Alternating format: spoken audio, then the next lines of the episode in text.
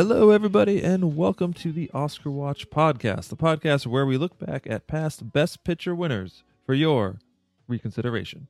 I am your host and your bard and your guide this evening, Stephen Buja, and joining me, the man I bite my thumb at, Mr. Matthew Marchetti. Matt, how you doing? I am very well, sir. Very well indeed. Excellent. What have you been up to this week? What movies have you seen?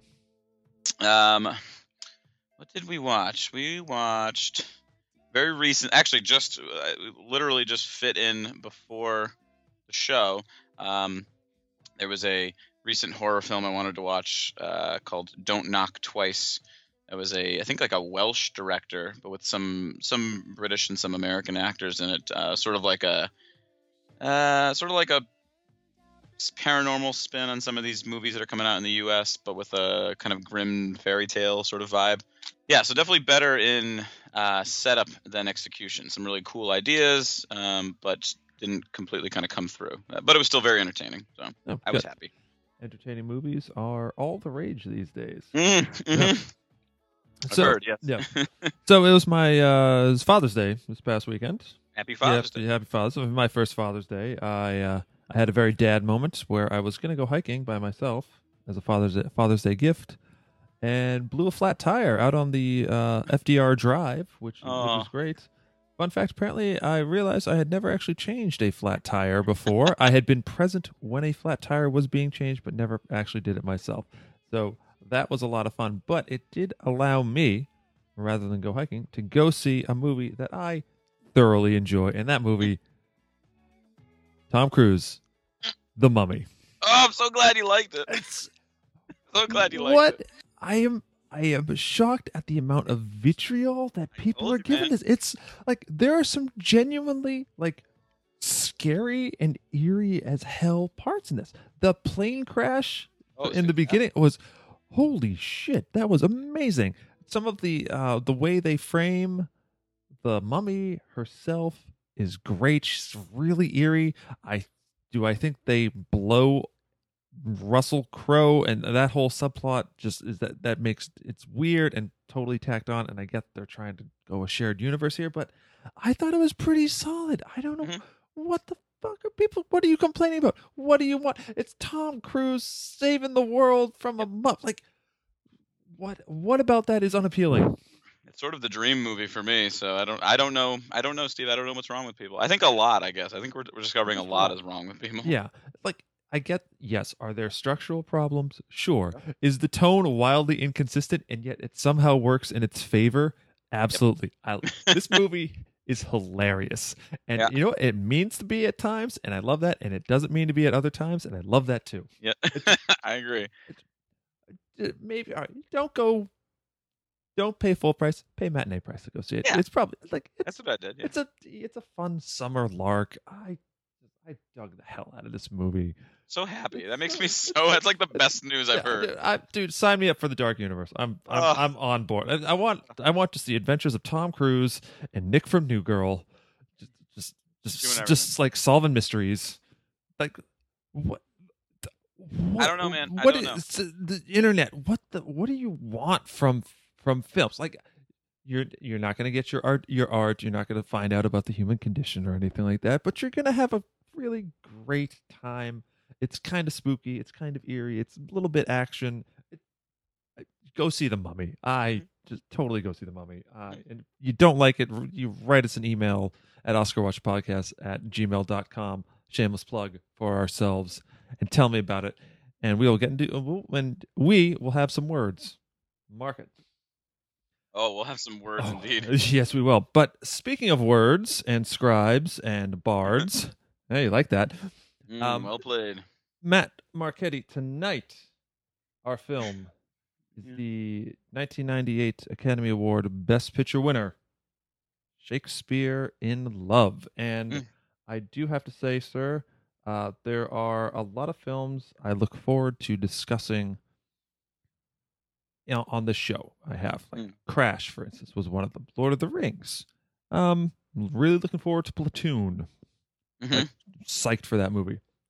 Shakespeare in Love is absolutely at the top of the list because we can finally get talk a little bit about the politics involved with the Oscar race and how much like a presidential race, it is all about kind of how much money you spend, Mm. or uh, rather, how much more money you spend than the other guy. So, Yep. First, first things first. Shakespeare in Love, uh, directed by John Madden, written by Marc Norman and the great Tom Stoppard, uh, Oh, who. I just, who I love. He wrote uh, Rosencrantz and Guildenstern are dead.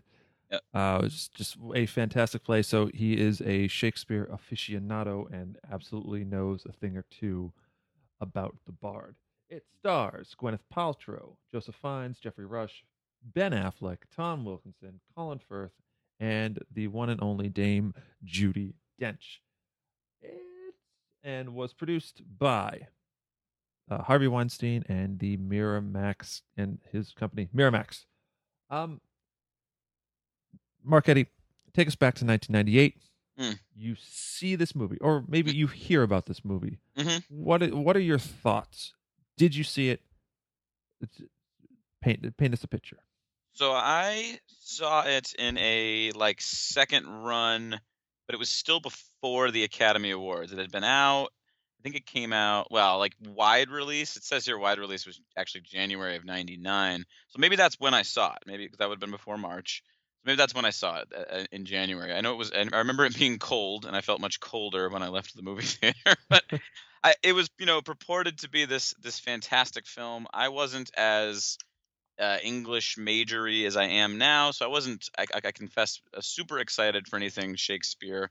Um, I, I sort of thought the idea sounded, even at the time, I think sounded sort of cute, um, and I just had heard good things about it, and um, so I, I went to go see it, and um, I sort of remember thinking, like, wait, what did I? What what just happened like what I, I mean we can get into more detail in, in watching it a second time i think um, the the things I dislike about the movie are even more clear and the there are and the things that the, you know the, the multitude of things i really like about the movie and I, there are a bunch of things i do like about the film um, were even more clear like starkly clear because Mhm. i don't know i just more time has passed i'm older i've seen a lot more films and it just you know some of that stuff just stands out a lot more um, but I just remember thinking it was sort of um, slight in a way. It felt very slight to me, and and, and maybe that's you know that that that goes along with the tradition of Oscar films, particularly Best Picture winners being these big, you know, big uh, uh, sort of giant scope and scale films. So maybe I expected it to be more, or maybe so maybe I brought a little bit to that film that hurt it for me. Um, but yeah, I don't know. I just remember thinking like, no. But I mean, I also was like 16, so what Right. the fuck did I know? like seriously, what did I know? I think a to 15 year old and 15, 16 year old me, d- depending, it was probably I was probably 16 if it was. I I think Yeah, this the, yeah, this is this is the kind of movie that is not meant for us, and not only not Hmm. meant for us, but we just like really dislike for for no really arguably objective reason. Just we're just like Eh. no, screw that movie. We don't need that.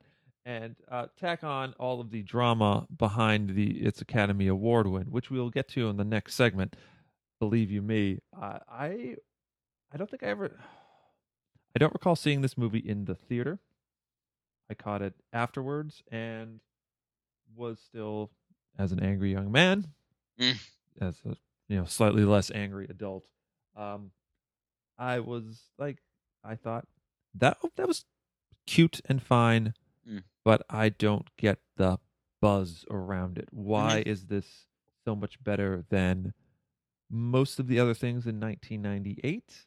Mm. especially some of the things that were nominated alongside for best picture i don't i don't understand what all the fuss is um luckily i am not 15 or 16 anymore so i can i can view the film from a middle-aged pers- god are we middle-aged We are. What the oh yeah oh my god next next year I'll, i won't be in the 18 to 34 on the government forms anymore i'll be 35 to whatever the next one is that's madness right Let's not talk about it. sorry sorry but um time has a lot of films don't improve with time but i think when it's when a film starts as low as it did in my esteem and opinion, Mm. Uh, it can really only go up. And I Mhm. have to say that uh, alongside you, yes, there are the things I like about this movie. I go, wow, I really like this. I was surprised by some of the parts I found myself enjoying, Mhm. and there are also lots of things that uh, were ridiculous and I don't like. That we, of course, will get into. Oh yeah. Yes. So, ladies and gentlemen, the film is Shakespeare in Love. We are going to take a short break.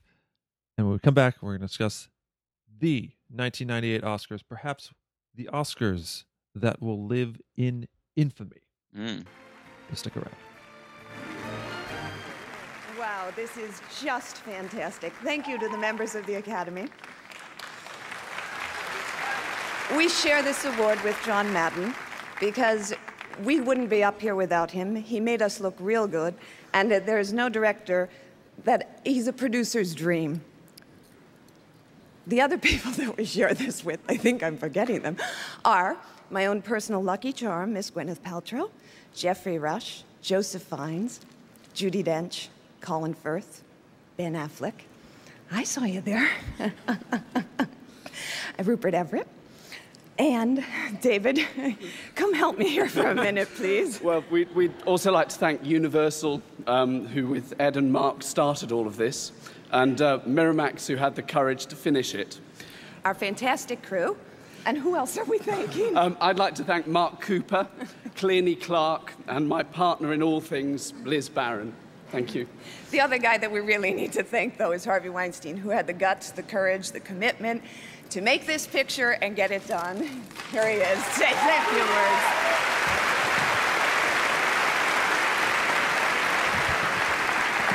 This was an ensemble film, and it took an ensemble team to make it. I want to thank at Disney Michael Eisner and Joe Roth, who've given me great latitude and great support.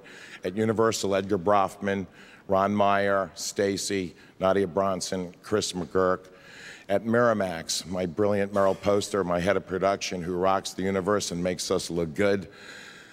Oh man, Julie Goldstein, who is the most persevering, brilliant executive producer, to Bob Osher, to Mark Gill and Marcy Granata, who are the one and two most dynamite marketing team. And your brother, Bob. I'm, I'm getting there. Okay. I don't know. We made this movie. This is a movie about life and art, and art and life combining is called magic. For me, this was a great experience, a passion for five years. And nobody inspires me more than my brother Bob, who is my partner and best friend every day. My loving wife Eve, my two rotten kids, Lily and Emma. my beautiful nieces, Sarah and Nicole. and my mom, Miriam, the Miriam of Miramax, who makes Jewish mothers look good. Okay, and the rest of. Shakespeare in Love won Best Picture, but it also walked away with six other awards on the evening of March 21st, 1999. Matthew Marchetti, what were those awards? Well, I'm glad you asked, Steve. It's my job. Uh, film also walked away with uh, Best Actress in a Leading Role for Miss Gwyneth Paltrow, Mhm. uh, alongside Best Actress in a Supporting Role for Dame Judi Dench, the, the previously mentioned, uh, who I think there was some some trivia with her that there was one of the shortest screen times for this for an award or Um, yes, I believe so. You She, I, I think she has either the first or the i think it's the second least Second, amount yeah, of screen time for Yeah. supporting actress, and only i think is it slightly more screen time than Anthony Hopkins had when he in won Sounds. in Silence of the Lambs, Yeah. which is one of the shortest uh, award-winning performances uh, uh, in Oscar history. And this was also um, she won for playing uh, Queen Elizabeth the First, uh, who uh, was all a character that was also nominated, also again this Yeah. year in the Yeah. movie Elizabeth, yeah. starring Cate Blanchett.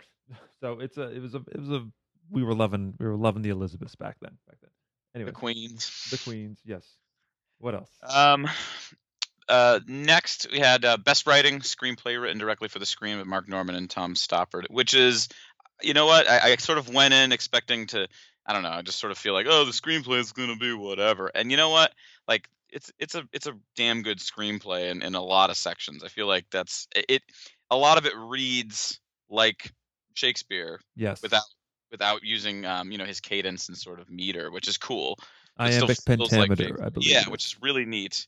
Um, yeah, it's just neat. I was very impressed. I mean, I would not be able to put something like that together in many regards. So I was, I, was- I found myself being very impressed by um, what what Norman and Stoppard did for this one.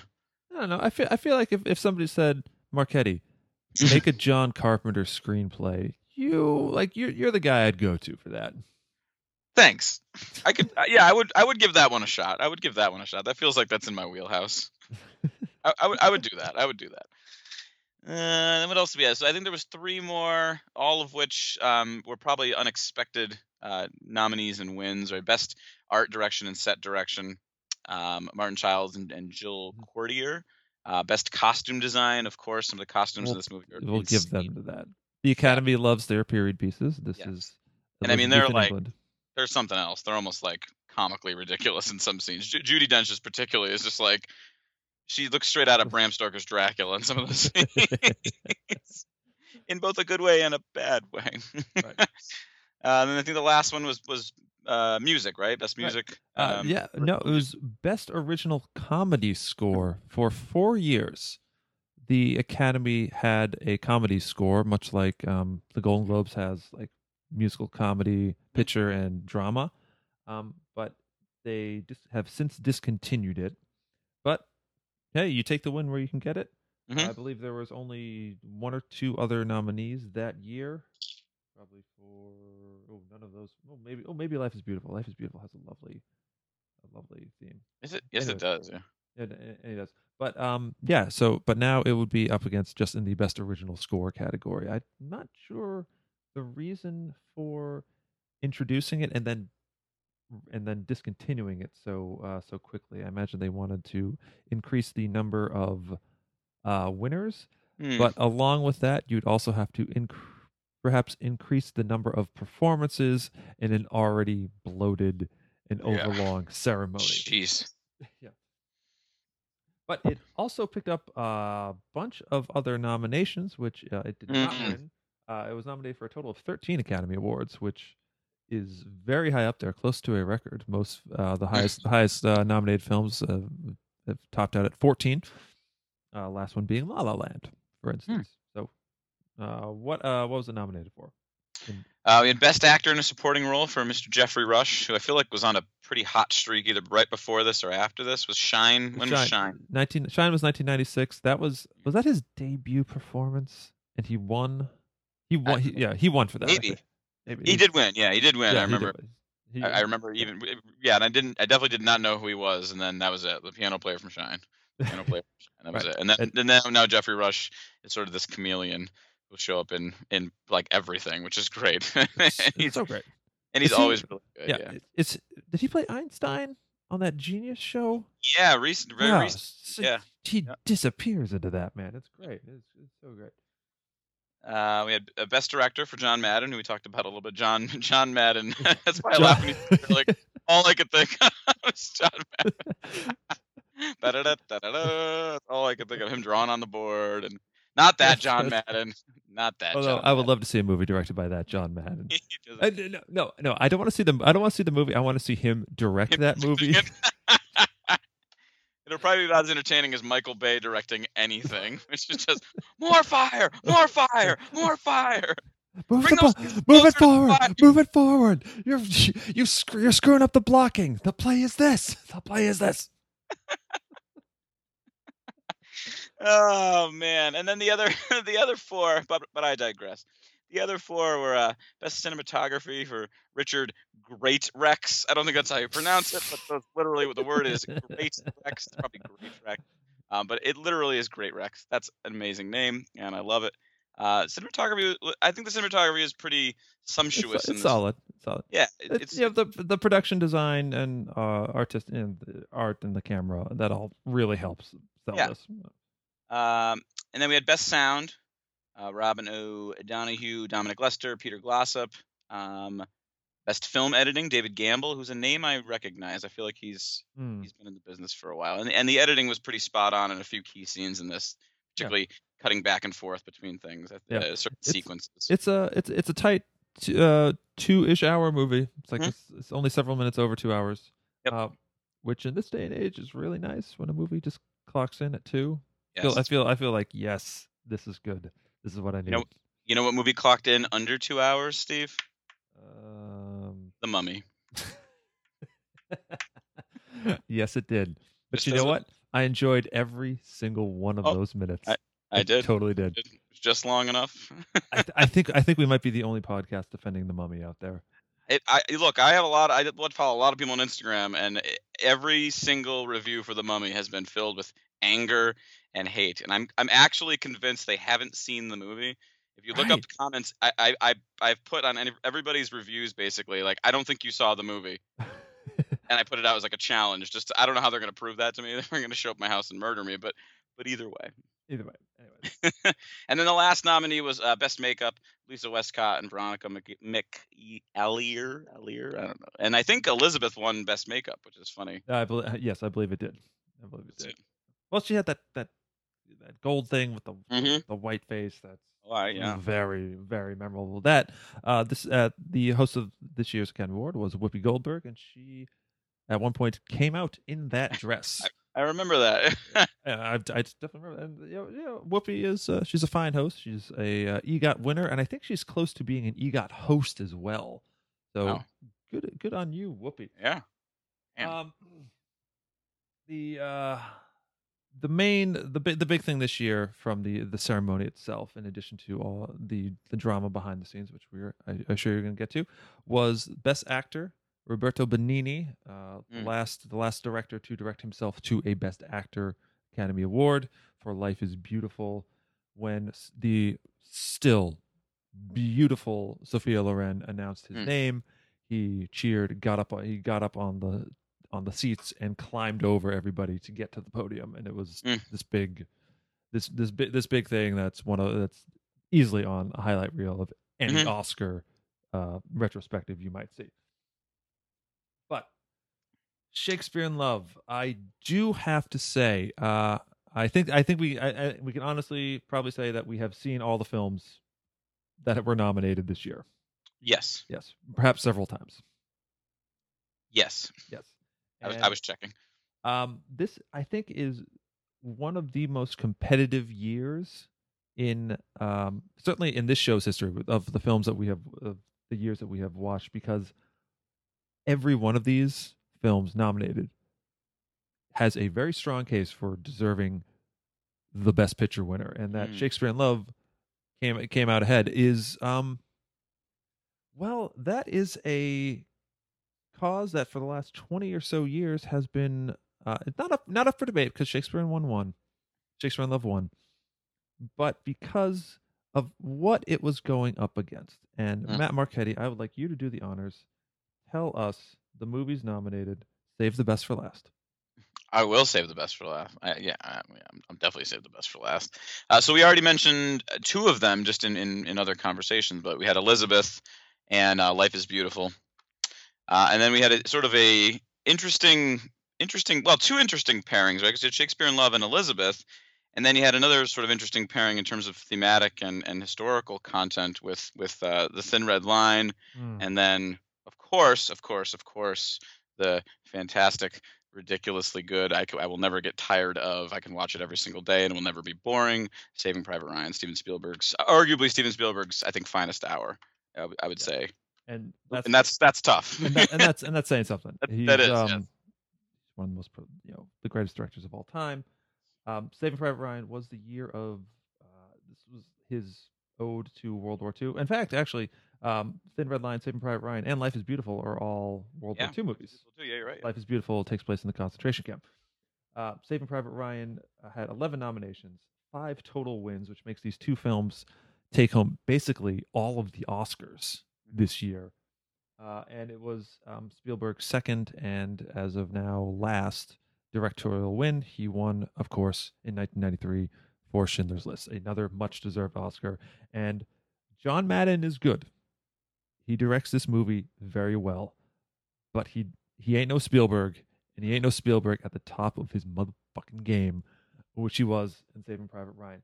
Now, this could be an entire episode on Saving Private Ryan, but this is actually a two-parter because next week we are going to dive into Saving Private Ryan, and we will either make or break a case for it for it winning. But that is not this episode. That is next week's. Tonight we are discussing Shakespeare in Love, but I'm sure we'll have some veiled allusions to Saving Private Ryan along the way. Thinly veiled. Thinly Thinly veiled. veiled. Some maybe some thin red lines. You can also you also really make the case that the thin red line is just an incredible movie. God. It, God. it's it's so beautiful. Um, I- I, yeah. maybe maybe maybe it's one of the last times Terrence Malick actually decided to make a movie, which I appreciate. There's Yeah. a story there and substance. Um, and it's also his his first movie since Badlands, some twenty years before, Crazy. which is Crazy. which is great. And he not he just comes back and is like, "Yep, I'm doing it. this is this is how we do it." I got I got everyone in Hollywood that Saving Private Ryan didn't get because that movie's that movie's jam packed full of people. Yes, I is. it's- it's- I know between those two movies, that's like all the actors, all of them. Right. But they're- they're just filled. Yeah. So um, it's a very competitive year here in Oscar history. Um, Shakespeare in Love walked away with the SAG Award for Best Ensemble, so like the first or second year that it was uh, it was um, given out. Generally, a precursor to which movie will win Best Picture. It tracks pretty closely. Saving Private Ryan was nominated. This was between Shakespeare in Love and Saving Private Ryan. It was Hmm. between um, Hollywood, uh, you know, back in Spielberg, the gold, the golden child for so many, so many years, and the upstart indies, uh, Miramax, Harvey Weinstein. He had a dominating run from uh, uh, in the uh, late uh, '90s to early 2000s. He, you know, he put forth either nom- winners or nominees Um, yeah. multiple times. He got Fargo nominated. He got you know Chicago one, Shakespeare in Love one. He consistently showed up because the man knew how to play the game. And Yes, let it be. This is not. Remember, you always wonder if that's not the best movie of the year. Well, it's because it's the best pu- pu- the best, the best movie that plays the best game, and there is no better player than Harvey Weinstein of Miramax back in the '90s. He, uh, this is the heyday. The average movie will spend two million dollars on a Oscar push. Harvey was like, "Nah, Shakespeare in Love, we're giving that five million. He put he he showed this movie. He showed it relentlessly. He picketed it. He you know he um not not picketed. He whatever the whatever the positive thing is. He just he just blanketed blanketed Hollywood with Hmm. it. And it's it was a it was a late release too. It played in New York and LA for its qualifying run, and then as because voting takes uh, it took much longer because the show was the end of March back then. It's you I can't imagine that. It's like practically you're, you're practically on Tony and Grammy Mhm. and Emmy territory at that point for the for the year before. He was able to build a momentum because every because you have Steven Spielberg making a very great and important World War II movie that is also like the second highest grossing movie of the year. Of course, that that is walking in and it's going to take care of everything. hmm But here comes Shakespeare in Love, the little movie that could, that just you know it just spends, it just it just keeps pounding the pavement. And according to Harvey Weinstein, um, he admitted to having hired Martians to hypnotize Academy members. It was expensive but worth it. It was a, a I I assume he's joking, but it's Yeah, really hard him, to I don't know know. sometimes. Yeah. So um, you know, you don't gotta. You, that's and that's just just the way it is. So I was um, when it was announced that Shakespeare in Love won, I was disheartened because how could that be? Mm. How could how sixteen year old me? How could that be? And it's because you know you got you need to have a great campaign manager, or you have to rig the election so you have fifty separate elections that are all not equally uh, you know, compared to one another, and then somehow you game some stupid racist uh, system to your advantage. But Mm. neither here nor there. Neither here nor there. and ultimately, and ultimately, he went out, and it um, this is still considered one of the greatest upsets in Oscar history. Despite you know, it's not like it, won, but it's not like Shakespeare in Love won like two Oscars and walked. It won a bunch, and it is still a good movie. You don't like you don't get to you, you make a good movie first and then you do it, but you have to have a good movie at the beginning. Um, we definitely say Shakespeare in Love is a good one. And we're going to take a short break unless you got something else to add, uh, Mr. Matt. No, man, I just want to get into it. I want to get Okay. into breaking this movie down. All right, we're going to get into it. We're going to break this movie down. Stick around, people. Your Majesty. Stand up straight, girl.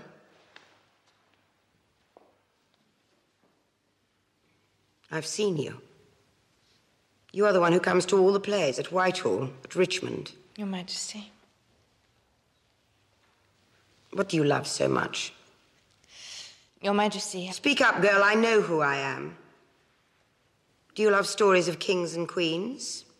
Of feats of arms? Or is it courtly love? I love theatre. To have stories acted for me by a company of fellows is indeed. They're not acted for you, they are acted for me. And? And I love poetry above all. Above Lord Wessex. My lord, when you cannot find your wife, you better look for her at the playhouse. Playwrights teach us nothing about love. They make it pretty, they make it comical, or they make it lust. They cannot make it true. Oh, but they can. I mean, Your Majesty, they, they do not. They have not. But I believe there is one who can. My Lady Viola is young in the world, Your Majesty is wise in it. Nature and truth are the very enemies of play acting. I'll wager my fortune. I thought you were here because you had none.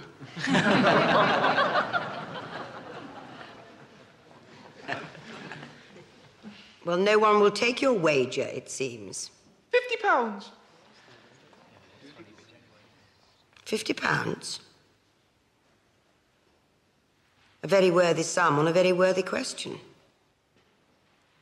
Can a play show us the very truth and nature of love? I bear witness to the wager and will be the judge of it as occasion arises. I've seen nothing to settle it yet. Are no more fireworks? They will be soothing after the excitements of Lady Viola's audience. Have her then, but you're a lordly fool. She's been plucked since I saw her last, and not by you. It Takes a woman to know it. Matt, for those who are not in the know, give us the IMDb synopsis of Shakespeare in Love. Sure. Yeah. Again, it's as usual. They do a pretty good job. It says a young Shakespeare, out of ideas and short on short of cash, meets his ideal woman and is inspired to write one of his most famous plays. And that play was Macbeth because the woman was terrible and she he turned him into Lady Macbeth and the rest is history. No, it's obviously about Will Shakespeare, his inspiration for writing our uh, one of his greatest love stories, most tragic love stories, Romeo and Juliet. And um Matt, we are no longer young men. We Hmm. it's painfully obvious every single day. Yeah. uh, what what is your impression overall of this film as compared to back in the day? Now, um, uh, I still feel like it's it's really cute. There's a few sequences, uh, particularly where they really strain the the plausibility, even for someone like me who I I I, will never ever understand nor really care for the uh, like man dressing as a woman and vice versa. Sort of, I, I feel like it. There's two elements. There's there's a really slight comedic element in this, where where the the Shakespeare character played by Joseph Fiennes addresses as uh, I think like a handmaid Yes. for Gwyneth Paltrow's character, which I fucking hate that. I hate that sequence so much. It is so stupid. His eyes are so distinctly his, and it's like, of course, of course, the person who, who was being fooled is is Colin, the Colin Firth character, who's a complete idiot and doesn't really like see it anyways. So it sort of works, but I always hate when they do that. Um, the Gwyneth Paltrow sort of cross-dressing stuff, I think, works a lot better because it's it's got more heft to it. It's it's, it's a large part of the story. It's sort of you know it, it sort of builds up to a nice little moment. Um, so that part works okay. But I'm always just like, oh come on, guys. So a lot of really cute elements. Um, I found myself really, really, really connecting with. Probably not a surprise uh, to you or to anybody. The I, I find myself really connecting with the moments in the film that when they focus on the actual making the play, like constructing the play, the actors, all that background Yeah. stuff. I thought that was fascinating. And the last say half hour or so where they actually put on the play is really I think very strong filmmaking in general. I think they do a really good job. It's very fun, it's very uplifting, it makes you feel really Mhm. good. Um, but the rest of it, the romance in particular, I just feel like, oh my god, I've seen this so many goddamn times in other movies. Not that it's done poorly, but it's just like, come on, guys, come Right. on, really? Like people are falling for this? I don't know. You've, pro- don't you've know. probably seen it a lot in I don't know other Shakespeare plays that we have Right. all seen. All seen. Anything by Jane Austen? Anything by J- anything by Jane Austen. Yeah. Mm. Yeah, I never um on the on Joseph Fiennes dressing as a woman. That it's all it's also tacked on. I think just it's the film doesn't play a lot of things for broad laughs, but that that is so obviously something. It feels almost like taken that just shouldn't be there. I don't think there's really uh like much of a reason for Shakespeare for Shakespeare to be there besides to just learn some information or, or whatnot. It's it it's so he gives up. He gives up the Marlowe character, the Christopher Marlowe character Oh, in that yeah. scene. He sort of that yeah that's So it, it is it is but that, that makes it even worse because that's a really dramatic thing for him later on, but it's set up by this almost like Disney movie sequence and I'm just like, come on, people. now um it's charming. It's a good movie. I'm gonna I'm gonna say it's a good movie. Yes. Uh, Yes. I've I enjoyed it. Uh, removed from the sort of like vitriol I had over it winning over Saving Private Ryan, I can appreciate it on its own merits. Uh, I, th- I think it's a lot. Of, it's like a lot of the a lot of the stuff works really well. I dig. I did. You know what I really? I don't. I don't care so much for Will and Viola.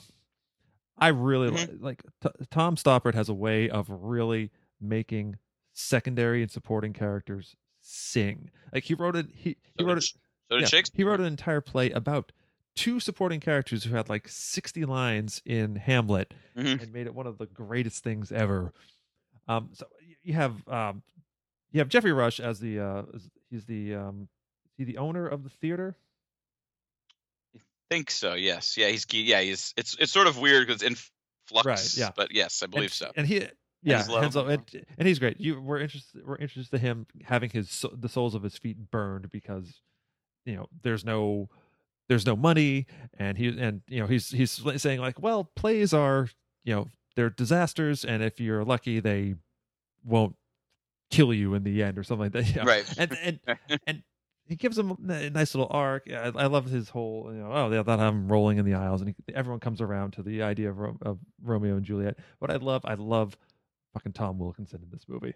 Oh my god, he just steals the movie. He steals the whole movie. I think. just- he's so, he, and he goes from this guy who like just sees the plays as ways to get money to like really being so invested that he's like he's getting nervous about his four or five lines as the apothecary and he even get So adorable. So adorable. I just love all the all the little all the little guys. I love um uh Burbage. I love the Marlowe character, the actual Marlowe character. They're just they're just they're so lively. Even Ben Affleck, who feels I so- know. he feels so out of place here, just because it was Ben and it was it was Ben and Gwyneth. It was the the the Benneth thing going on.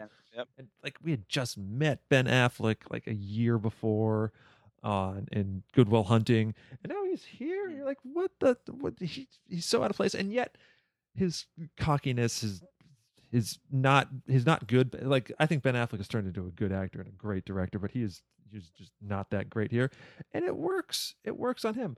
And then you come to Shakespeare on his own works because he gets to interact with all of these characters so much. When you throw um, Gwyneth Paltrow in there, and I have to admit that she's okay, but she just kind of she kind of brings the fun down a bit. She's uh, Mm. she feels kind of all wrong for this. Her accent is is not the best, and I'm just wondering why did why did we hire an American for this? Is like, did we want Ben Affleck to show up because he took the job because his girlfriend was in it? I She she she stole the. Well, not that the other choices are better, but there was a story that she she was good friends with with uh, Winona Ryder, and she took the screenplay off her desk just like I wanted to check this out, and Winona and Ryder said okay, and then she I think she made a copy of it and then went to the audition without telling without telling Winona, and uh, there was uh, some bad blood as Yeah, a result. they- So they're not guess- friends still. Um, I guess yeah, not. and it's it's not that she's bad. It's just that everyone else is so much better. They have a handle on Stoppard's cadence, and it's a it, he has a particular cadence. He has there's a wit to the screenplay that I one cannot deny. It is a great screenplay, and it absolutely deserved that uh, that original screenplay nod. But I don't think Gwyneth can really handle it, and I never feel like there's a lot much of a connection between her and Shakespeare. And Joseph Fiennes is trying. He really and truly is. He, he is He's really he's, trying. He's, he's putting on all the charm and charisma, and it's not. It's not being reciprocated as well because I. That's what. That's one thing I always feel. And and thinking about this, I I, I want I want to throw throw out this idea to you. Shakespeare in Love. All it is. Shakespeare fan fiction. Yeah, you're nodding. Hmm. Yeah. yeah. Mm, mm, You're I'm nodding- nodding. Yeah? I'm. I'm just really mulling it over. Yeah, I'm like mulling it. That's that's that's yeah. That's exactly what it is in some respects. Yeah. it's exactly what it is. Yeah, it because um it is you know it's about it's about it's about Shakespeare writing the writing the you know writing the play, and it draw it like adds some subtle nods towards a lot of the other works, and it you see why you see like inspirations for the balcony scene, the famous balcony scene in Romeo mm-hmm. and Juliet, that actually happens, and you go, oh, that's you're just being so fucking cute right now. It's like it's Yeah, like yeah. it's like meta on top of meta or something or, or something along the lines. And I, I just couldn't couldn't shake this this feeling like if I were a reader of Tumblr or a LiveJournal or what does, do they still have LiveJournal? I don't even know. That this would be so. a, this would be a uh, a very well done Shakespearean piece of fan fiction that is um, wholly dependent on the fact that there is a Will Shakespeare, and uh, Right. and while it did become an actual show on uh, in the theater, uh, it will always be a pale comparison to it, uh, to the originals, and it's not trying to be like an original Shakespeare thing, Mhm. but it it still it feels kind of empty and hollow and just it hits a Mhm. lot of the same just some beats over and over and over again and it's uh, I, I I can't shake that and I have to give it I have to dock some points away from it for that reason Mhm. as well done as it as it is um the ideas are kind of just your standard idea. There's, you know, we we talked last week about ambition versus execution. The execution is great here. I, the ambition is cute, and, and that's what it comes Yeah, to. it don't. It doesn't really strive for a, a lot in a lot of moments. I mean, I think it, it sort of ends really strong uh, in some regards. That maybe that the, the the finale, the final final scene, but the sort of penultimate scene with, with them putting on Romeo and Juliet, I think is easily the best part of the movie. Right. It, it's it's clearly supposed to sort of be that moment. Um, but yeah, I, I think you're right. It does feel sort of.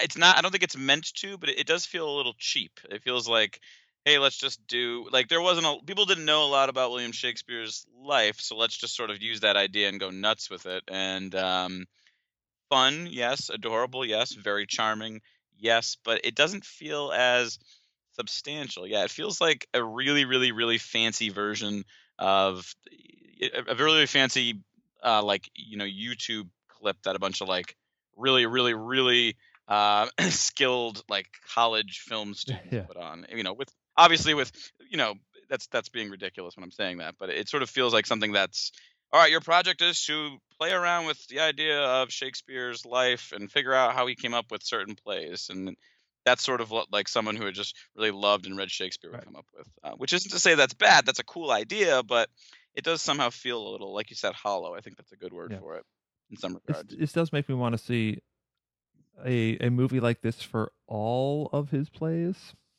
Yeah. because Romeo and Juliet is, by all accounts, a pretty normal play.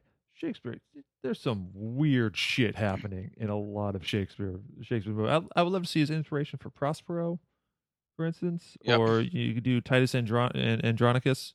It's just like he witnesses just all this death and sadism and just unholy, god awful stuff. Like, I think that would be fascinating if we just had like a series Yes. of films like that. On to the um the character herself, Joseph Fiennes. Um, what? How do you like his take uh, of Shakespeare? It's like like Jack Sparrow without the dreadlocks and none of the humor. Um, uh, you know, he, he, at first he when the movie begins, you sort of see him pretty early on. uh, Maybe he's in the is he in the very very first scene? I, I can't recall, but he's very very early on. You see him, and you sort of get this. You know, he sort of blends into the time period, but then he has these eyeshadow and the the earring and his hair, which is sort of modern. It looks sort of Right. modern in a lot of ways, just sort of the messy look. Um, but then you see other other other characters in the film, and they sort of all look like that. So he sort of blends in, and that part kind of fades away. I think his performance is is fine. He certainly knows he knows that he's in something, or it, it's it's it's he's trying to be in something really really big. So I think you got to give him points for for sort of shooting for the moon. Um, he he doesn't. I don't think Joseph Fiennes has ever and probably will never have the range to take on uh, certain types of roles. I think this sort of in some scenes plays to his strengths and in other scenes um, it doesn't and it's no more painfully obvious than when he's in the play at the end as romeo and is delivering lines as romeo that we've heard a thousand times from different actors of higher caliber or and lower caliber um, and you're like oh man like ugh. like they're not bad they're not bad i couldn't do what he's doing but there's something about his performance that he's he's trying really hard but and, and i kind of want to give him the, the gold star on the nose but I I mean, I guess there's a reason he wasn't. Was he even nominated for Best Actor? I don't believe he was. No, I, right? I don't. he was I. I don't believe so. No, and but his and his competition was, I mean, Edward Norton, Nick Nolte, Ian McKellen, Tom Hanks, Roberto Benigni. I mean, there's no way Joseph Fiennes is going on that list with those guys, and and and he shouldn't. I mean, that's a that's a ridiculous list.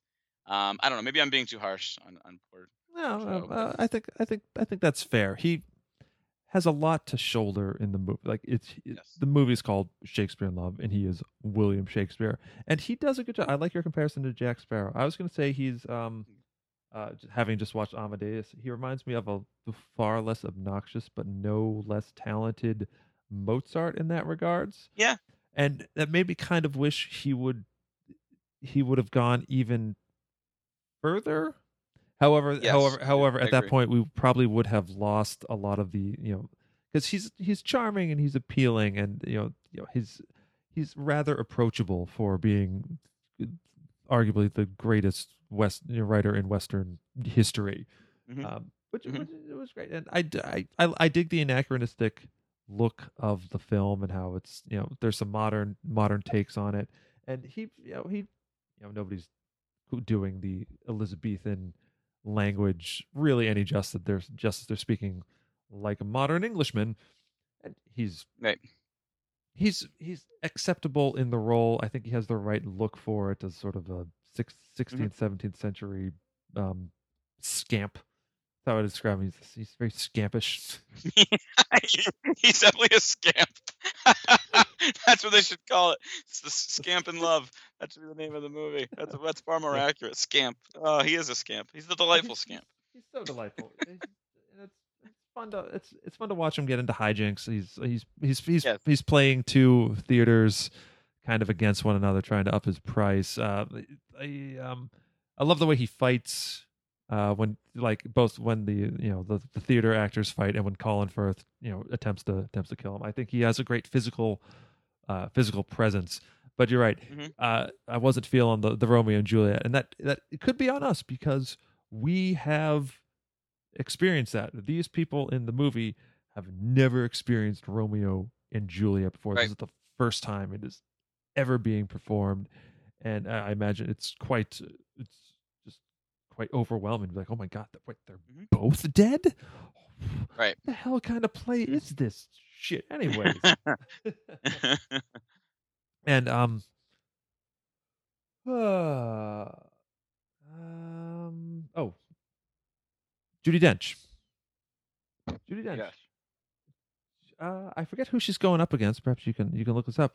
Do you think she deserved the supporting actress Oscar for playing essentially Judi Dench, but with some fantastic lines? She's got some of the best lines in this movie. Oh yeah.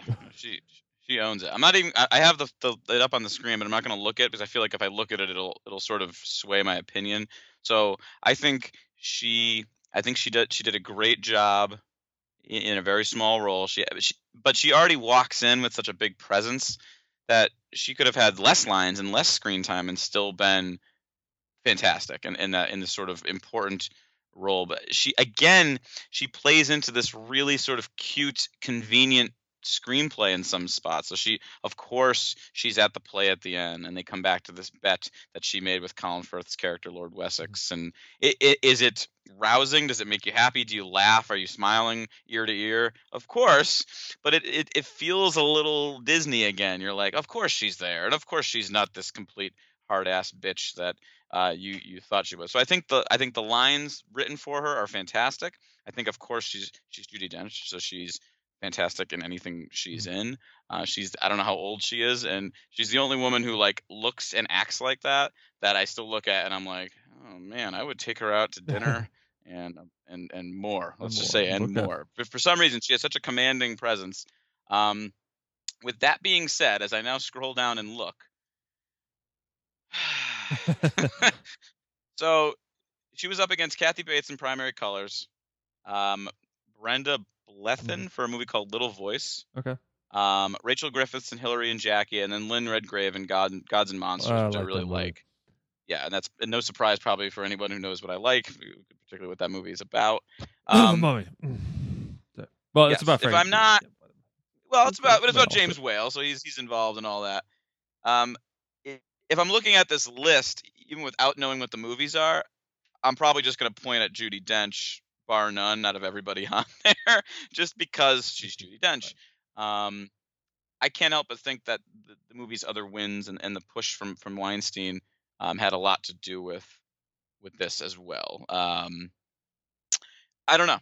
So I feel like the performance is great, um, but maybe it's it's a little bit undeserved. And I imagine if we had Judi Dench on this podcast, well, one, I would be having a heart attack if she was on this podcast. Two, I think she would probably tell us that she didn't deserve to win the Academy Award for that movie. I feel like she's probably very humble and probably thinks that the movie was exactly what we're saying. It was very cute mm-hmm.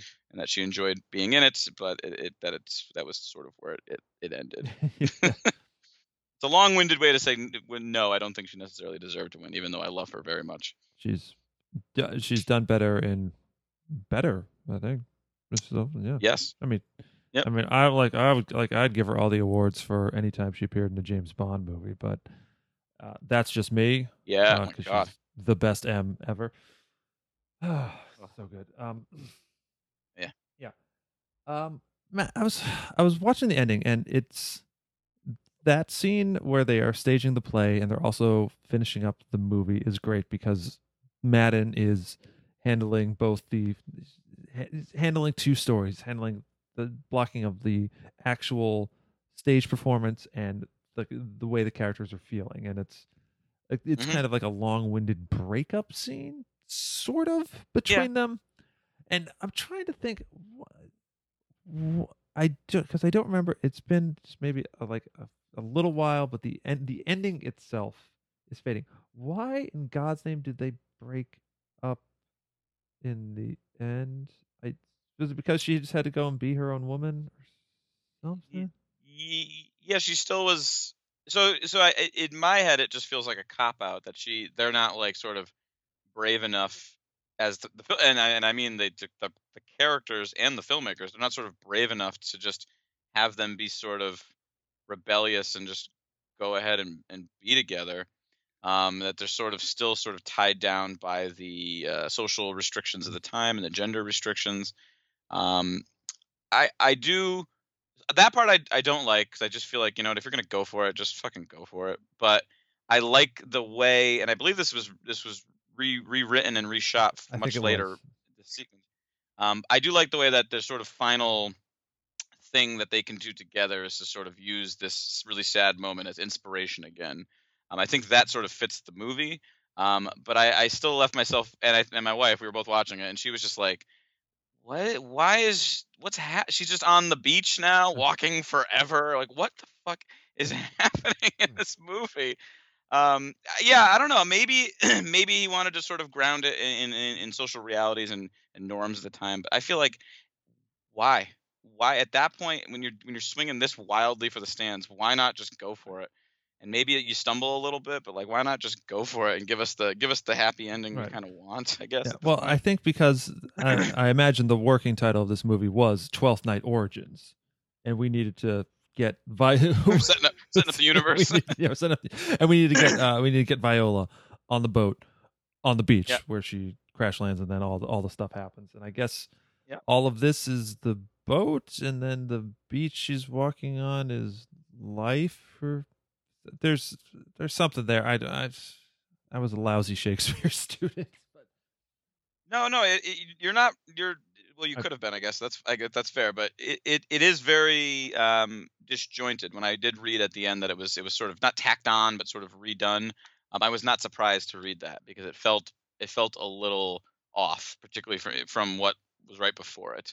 I mean, Judi Dench has this scene where she tells them like, "Hey, we've had our fun, but you know, have to do your duty as a woman." So it, it clearly was leading into that moment, um, but it still felt just a little false. I, I don't know. I, I- just feel like I felt so good after the uh, the Romeo and Juliet sequence that it was so, it was just such a come down from that, and I was just like, uh. and of course Gwyneth Paltrow just brings it all down again. Everyone's having a good time. Paltrow shows up. I don't have any. I really don't have any big issue with. I just have an issue. Like I don't, I definitely don't think she deserved uh, best actress for this particular role. I'm not sure maybe she's deserved it for any role, but this one felt this one felt heavily lobbied for. That's the word I'm looking for. Yes. Lobbied. Damn. nailed it. I do want to see all of the same supporting cast and uh, Joseph Fiennes reprise his reprise their roles. Only this time, the love interest is Will Shakespeare's actual wife, Anne Hathaway, played by Anne Hathaway. I like- Hathaway, that's- oh, when she and she would do that. She would totally do that. I, Oh, in yeah. fact, I think the movie should be called Anne Hathaway, about Anne Hathaway, starring Anne Hathaway. Just make it. Well, don't don't give her don't give her too much. She's already don't don't give her too much credit. Uh, Let's let's have her earn it a little Uh, bit. you know, I, I gotta say, Colossal was really good. I've, you, didn't you get a chance see to it. It's see a it. great movie. Yeah, no, I'm I'm all over it. I mean, the director's first name is Nacho. That's true. His name is Nacho. Um, I was uh, I, I was I was reading up on this, and um, then Harvey Weinstein actually in an interview, um, he actually, um, enlightened me as to s- an, something I like. I think knew in the back of my mind, but didn't couldn't articulate, and that this is one of the many hooray for Hollywood victories. In that it is a movie about writers, directors, Mhm. and artists and actors doing their doing their craft that have won or have been nominated for best picture Mhm. most recent being birdman and la la land for instance Mhm. they because and i think that that has so much to do with why the movie won especially because we didn't have twitter or or whatever nonsense back back then so we couldn't just make cases for all of these movies on social media. We had just people saw that hey those hey that guy's a writer. That's Sh- that, that shakespeare guy he's he, he writes some stuff. I write some stuff. I you know i can relate to this movie far more than i can relate to being a world war ii veteran for instance. And that's Mhm. and you know i get that. That's totally relatable. Uh, you, you you write what you know you act what you know and you vote for what you know Mm. and i i just realized like oh it the it's like as if light dawned on you marbled head and i saw that this is a movie that hollywood loves because it the setting may be different the costumes are fabulous but it is Mm, yes, ultimately a movie about hollywood doing hollywood and Yeah. um yeah so um we we come down to it matt shakespeare in love. Did it deserve best picture? No, I mean this is one of the easiest ones you've ever asked me, and and I will say I I, went into reviewing it the second time already with a no in my head, um, but said you know what? I'm gonna I, want to see it sort of as you know clean as I can, and I did, and I and I talked about this a little bit. I did sort of walk away liking it uh, definitely more than the first time I saw it, and liking uh, and finding a lot of aspects um, far more memorable than I expected them to be. Particularly the, the scene I keep coming back to the the finale, which I think is just really well done on on all accounts. But I mean, even if it was up, even if it wasn't up against the sort of gauntlet it was up against, um, I don't think it's it's deserved of something like this. I don't think. I mean, we're talking about it now. Yes, it's about Shakespeare. Yes, it's about sort of a really ubiquitous figure in literature. You know, you don't have to read Shakespeare to know Shakespeare, but it does not have the the sort of staying power some of the other. I mean, really. I mean, even even Elizabeth, which is the only I've I've seen all of them. Elizabeth is the only one I've seen once. Um, even I re- I remember a ton of scenes from that, seeing it uh, years and years ago. Also with I mean, Joseph Fiennes. Just owns it. Yeah, also with Joseph Fiennes. And I really liked that movie. But I mean, Life is Beautiful, Saving Private Ryan, Thin Red Line. I have, I mean, there some of them, some of the stuff in all three of those movies are sort of etched into my brain. Um, yes, they're all a little bit more in, in sort of my the things I like uh, to watch in film, at least on the surface. Um, yeah, but Shakespeare in Love just it just sort of uh, it just felt slight, and I, I sort of wanted it to have a little more Mm. to it. Either either like you said earlier, go a little bit further, go a little bit broader, and just louder and zanier, and have some fun, or sort of dial it back and really sort of find those those moments where you want to hit the, the dramatic pieces. I mean, it, it you mentioned Amadeus already, and this movie feels sort of like a in a lot of ways in certain in certain instances a parallel to that film. But if I'm if I'm putting them side by side in any way, I mean Amadeus just sort of steamrolls over it in in, in all regards, and they ha- they they do share a lot uh, of of of pieces, but Amadeus just just kicks its ass completely. Um, and I, I'll I'll leave you with a quote from my wife when the movie was over, and she just she said very succinctly, as as you know she is, um, that was stupid. That's all she said. wow. yeah, well, That's yeah, that's Steph Marchetti for you right there. eloquent, just- concise just at least. Curtain to the point. I I will, I will always Yes, do is. um I can't I can't disagree with anything there. I found myself really enjoying this movie. It's a good movie. It's a good movie. Sometimes it feels like it is almost a great movie. It does. Mm-hmm. It like, the screenplay is top of the line. Tom Stoppard is a gift to the craft of writing and I I love him for a lot of the lines he gives here and he writes and creates and the the, the, the, the very believable Elizabethan world he does. But Mhm. a good movie, sometimes great movie, does not get you best picture this year. Does not get you does not get it to you in 1998 because you're going up against four great movies and arguably one of the most important films ever made possibly two because thin red line is is amazing. And i it doesn't it Mhm. it it it doesn't give it to you. I i like this movie. I found myself really enjoying it. It's uh, it's quick it's paced very well. Yes the love story is which is the central part i kind of just i'm not all that interested all that interested in. Mm. it's just that there's what it had to defeat and how it defeated it will always be the thing that you know follows this movie whenever you talk about it. It's not academy award winner shakespeare in love. It's academy award winner shakespeare in love. That movie that beat saving private ryan. Yeah. yeah. and so, speaking of that, um, we are next week we are going to be discussing Steven Spielberg's Saving Private Ryan on another episode of For Your Reconsideration, where we look back at movies that perhaps should have won Best Picture but didn't, and give reasons why, or perhaps why not. Uh, it's probably safe to say that we might be a little positive uh, on that one.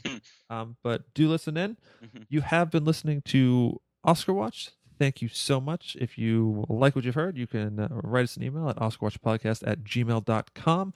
Find us on all the social media at Oscar Watch Pod. And be sure to subscribe and give us a review on iTunes. It really helps people find us and Mhm. keep the conversation going. Matt Marchetti, where can folks find you?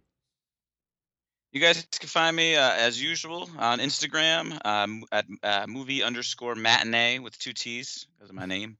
Uh, I try to do a movie review a day. I'll actually be uh, um, out of the country uh, in a couple of days, so I'll, I'll be a, a, bit behind. Um, but I will. I promise to catch up with all the schlock that I can find and and, uh, and all that. And, and ironically, I, we're going to England, mm. Shakespeare in Love, and we're going to be in France, Saving Private Ryan. Oh. So. sort of edit. This was not planned. Obviously, it wasn't planned at all. But I find it very fitting.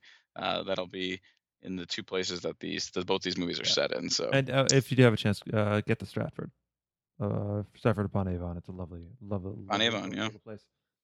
Um, uh, yes, we wish you all the best on your foray over into Europe. Sounds great. Send Thank pictures. You. Can't wait Will to do. hear all about it. Uh, I'm going to leave you with a, just some advice that I picked up from Shakespeare in Love, and that's um, people don't date writers. They're just they're just the worst. You really shouldn't. and on that note, we leave you until next time. We'll see you on the red carpet.